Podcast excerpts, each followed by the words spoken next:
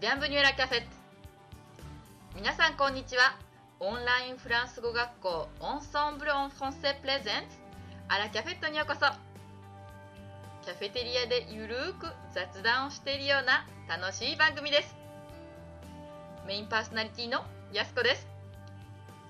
今回はミキさんが革命記念日の花火大会に行ってきたそうです。こんにちはミキさん。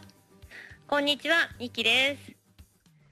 革命記念日の花火大会に行ってきたんですけども、もうとても素敵な花火で感動しました。あとですね、すっごい人でね、大変なことになっていました。有名ですよねキャトーズ・ジュイエ7月14日の記念日の花火大会ですでは早速ですけれどもビデオを見ながらレポートをお願いしますはい。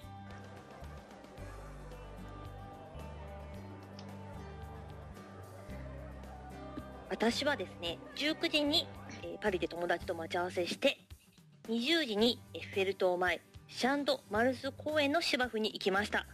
もうすでにですね、芝生の上は陣取りの人々で埋まっていまして、座りきれない人が立って花火の開始を待っていました。ちなみに外国人観光客の比率がすごく高く私の周囲からは英語スペイン語ロシア語イタリア語ポルトガル語などなど聞こえてきました。私もですねお友達とビールやシャンパンを飲みながら花火の開始23時を待ちました。時間が近づくにつれてもう芝生ももう遊歩道というか歩道もですね押し合いへし合いでもう立つところすらなくなっていました。中には街路樹などでエッフェル塔が見えない場所にまで人が溢れ返っていますよ。で花火はですね23時から約30分ちょっと開催されまして生のオーケストラに合わせた素晴らしい音楽とですねエッフェル塔と花火のコラボレーションが最高に素敵でした。そうですね。実はこの今おっしゃったこのオーケストラの音と花火の音のコラボですけれども残念ながらなんとなんと実はそのオーケストラの音があの著作権とかですねあの引っかかってしまうのでアウトなんですよ。なので、はい。残念ながら今回の映像はあの光と映像と こちらで楽しんでいただこうと思います。花火のね音だけでもねなんとかして撮れないかなと思ったんですけれども実はあのオーケストラの音がかなり大きかったそうで花火の音とこう音を分けて編集というのもちょっと難しかったですのでじゃあ今回は私たちの解説を挟みながら、ぜひこちらの映像を聞いていただければなと思います。では早速キャトーズ・ジュイエ7月14日のフランス革命記念日についてご説明をさせていただきます。はい。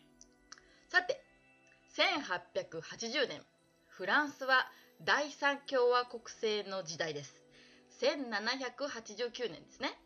7月14日のあの有名なバスティーユ牢獄襲撃を記念して7月14日を国民的な祭日に制定しましたバスチーユといえば革命の象徴ですよね。はい。この記念祭は1790年7月14日のこちらの国民的和解が成立した全国連盟祭を記念する意味も込められているんですって。この民衆の祭典は恒例の打ち上げ花火とともに長年多くの人々の間に親しまれています。国民だけでなく外国人も多いですねさてもっと詳しく説明してみましょう。こちらはパリ市選出の代議士だったバンジャマン・ラスパイユが1880年の5月21日次のような法案を提出しました。フランス共和国は今後毎年7月14日を国際日とする。はは こちらの素敵な法案は6月8日に無事衆議院で可決され衆議院ですね失礼しましたはい同月29日に元老院でも承認されましたということです。愛立おめでとうです。おめでとうございます。はい。そこから始まりました。7月14日のこのお祭りは、1880年より愛国心を復興させるための祭典となりました。民衆の希望のもとで紅葉したこちらの愛国心ですね。イルミネーションで美しくデコレーションされた大通り、ダンス広場、屋台、そして中でもこちらの打ち上げ花火で人々が再会する喜びにもなっています。綺麗ですね。本当に。はい。色と花火と、なんかもうみんなの大好きエッフェル塔というところですね。はい。さて、こちらの全国の街や村の夜空を彩る、そう、パリだけじゃないですね。うんこの花火は伝統的なお祝い事の行事の一環となっています。この7月14日、14ジュイエ、この国際日は、国際日です。ごめんなさい 楽しく気晴らしとなるお祭りを兼ねて共通の思い出と民衆の希望を記念する日となりましたこの思いが伝説と化しかっこいいですねレジェンドですよはい。こちら超越した歴史ですね夏の夕べの陽気な雰囲気の中で称えられて市民はこちらの華々しい花火によってフランス共和国の標語はいみきさん何ですか？自由、平等、友愛。そうです。リベルテ、エギャリテ、え、フラタルニテなんて言われますね。こちらの周りに再び集まるということができるんです。この三原則、フランスといえば有名ですよね。そうですね。数々の歴史のもとに、今のフランス、そして毎年開催されるキャトーズジエがあるんですね。そうですね。まあ先ほども言いましたけれども、こちらやっぱりね、こう、綺麗ですね。このね、こんな横から出てくる花火なんてなかなかないと思うんですけど、はい。やっぱりあのエッフェル塔のこちらがすごく有名ですけれども本当にちっちゃいなんか村とかですね。まあ本当にその30分間もないんですけれどもやっぱ14日の夜とかあと13日にもあるんです。前日にしたりとかで割といろいろなところで花火大会が行われていて例えば私はその日実はパリにはいなかったんですけれどもちょっとした田舎にいてそうするとこううちの地域は10 23時からよーとかそれが終わると今度隣町が始まったりとかで結構至る所でパンパンパンパン聞こえてて花火のこう楽しさがあるんですね。あちなみにですねフランスよく昔はこういうこうお祭りごとの時に例えばあの大晦日とかですね、はい。そういう時に爆竹を結構鳴らしてたんですよみんなお祝い騒うぎとかで。でもですね、いつからかちょっと忘れたんですけど、国もう国際、国民的に禁止になって、あ、そうなんですか？そうなんですよ。でも、怖いですよ、爆竹突然なると。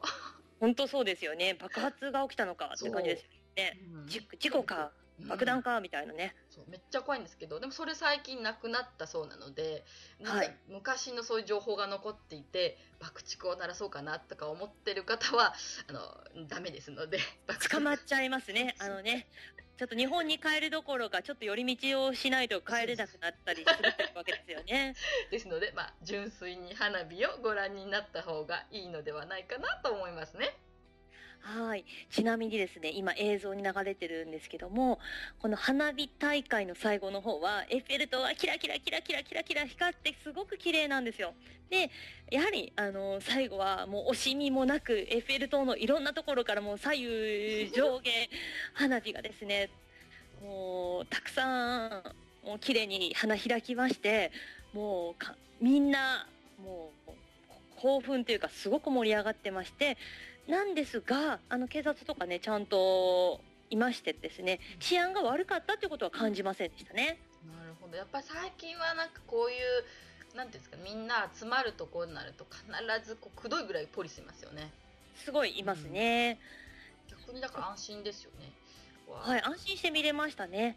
それは素晴らしい。いや綺麗ですね。このキラキラキラキラとかなんかやっぱり夜にこうライトアップされるエッフェル塔はすごくね人気ですけれどもなんかはいこんな花火出てくるとかどうなってんだろうって感じですよね そうですね。で、ちなみに今映像の最後にもあったんですが、最後は車道にも人が溢れ返りましてですね、あの、メトロで帰ろうっていう考えはされない方がいいですね。パリ市内に滞在される方はホテルまで地図を持って歩いた方がいいですね。多分メトロが、あの、えー駅にも入ることはできないぐらいの人ですし、まあ、100万人以上いらっしゃるとは噂では聞いてるんですけども、メトロが来たところで満員で乗れないっていう可能性もありますので、帰り道には皆さん計画的にお友達と何人かで、えーフル装備でいらっしゃってください。ハイヒールとかできたら大変かもしれませんよ。そうですね。やっぱ、あの、足重要ですよね。はい、何時に帰れるかわからないくなりますね。私はね、あの、バイクで行ったので大丈夫でしたけども。バイクは結構大丈夫なんですか？うーん、まあ大丈夫といえば大丈夫だったんですけども、車道にも人が溢れ返っていたので、あの、皆さんにぶつからないように運転するのが大変でした。お疲れ様ですからね。安全運転で。ああ、お疲れ様でした。素敵なリポートでしたね。ミキさん。ではもう本当にありがとうございました。ありがとうございます。じゃあ来年のキャトーズジュイエもぜひ、あの、バイクとスニーカーですか？はい、皆さんもね、ぜひ来年はキャットズジュエに行ってみて楽しんでください。はい、本番に行ったらあの音楽も聞こえます。はい。さて、では今日はこちらまで、ここまでにしておきましょうか。アラキャフェットを運営しているオンラインフランス語学校オンソンブロンフォンセでは、フランス語を自宅で1回1500円からプロの講師に学べる学校です。あなたのペースに合わせて行われるマンツーマンによるレッスンです。無料体験レッスンも随時可能となっております。フランスで叶えるあなたの夢、応援しますそれでは、アビアントオーバーオーバー。